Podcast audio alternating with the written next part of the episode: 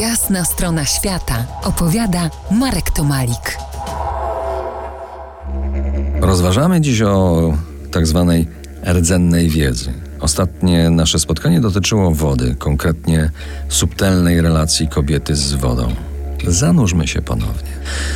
Otóż ta subtelna relacja kobiety i wody najprawdopodobniej wypływa z faktu, że kobiece ciało i jej dusza są niezwykle pojemne dla życiodajnych sił, które reprezentuje woda. Kobiece ciała, będące swoistymi rezerwuarami wodnymi, noszą różne rodzaje energii duchowej. Relacje kobiety z wodą można próbować transformować dalej, rozumiejąc podobnie kobiece ciało Matki Ziemi. Tak jest w przekazach wielu aborygeńskich kultur.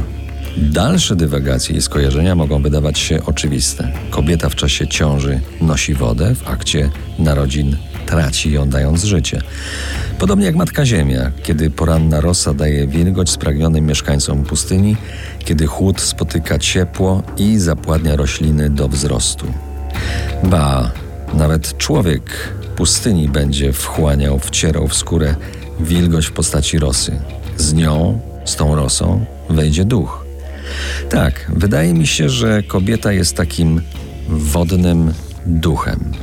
Aborygeni wierzą, że pozbywając się wody z organizmu, pozbawisz się jednocześnie mocy wezwania duchowych sił.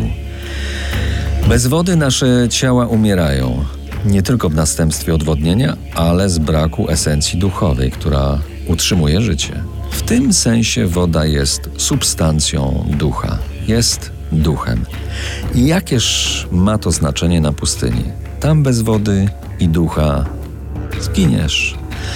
Osady aborygenów były przez białych spychane z terenów z dobrym dostępem do wód w głąb lądu. Rdzenni mieszkańcy musieli więc od nowa szukać źródła życia ducha. A trzeba pamiętać, że to właśnie duchowość aborygenów jest ich Manhattanem cywilizacji. Mówi się, że potrafią oni rozpoznać źródła wody po zapachu, że mają doskonały węch.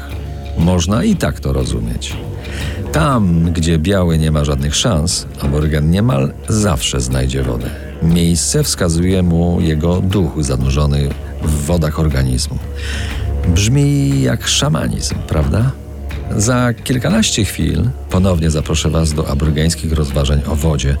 Zostańcie z nami po jasnej stronie świata. To jest jasna strona świata w RMS Classic.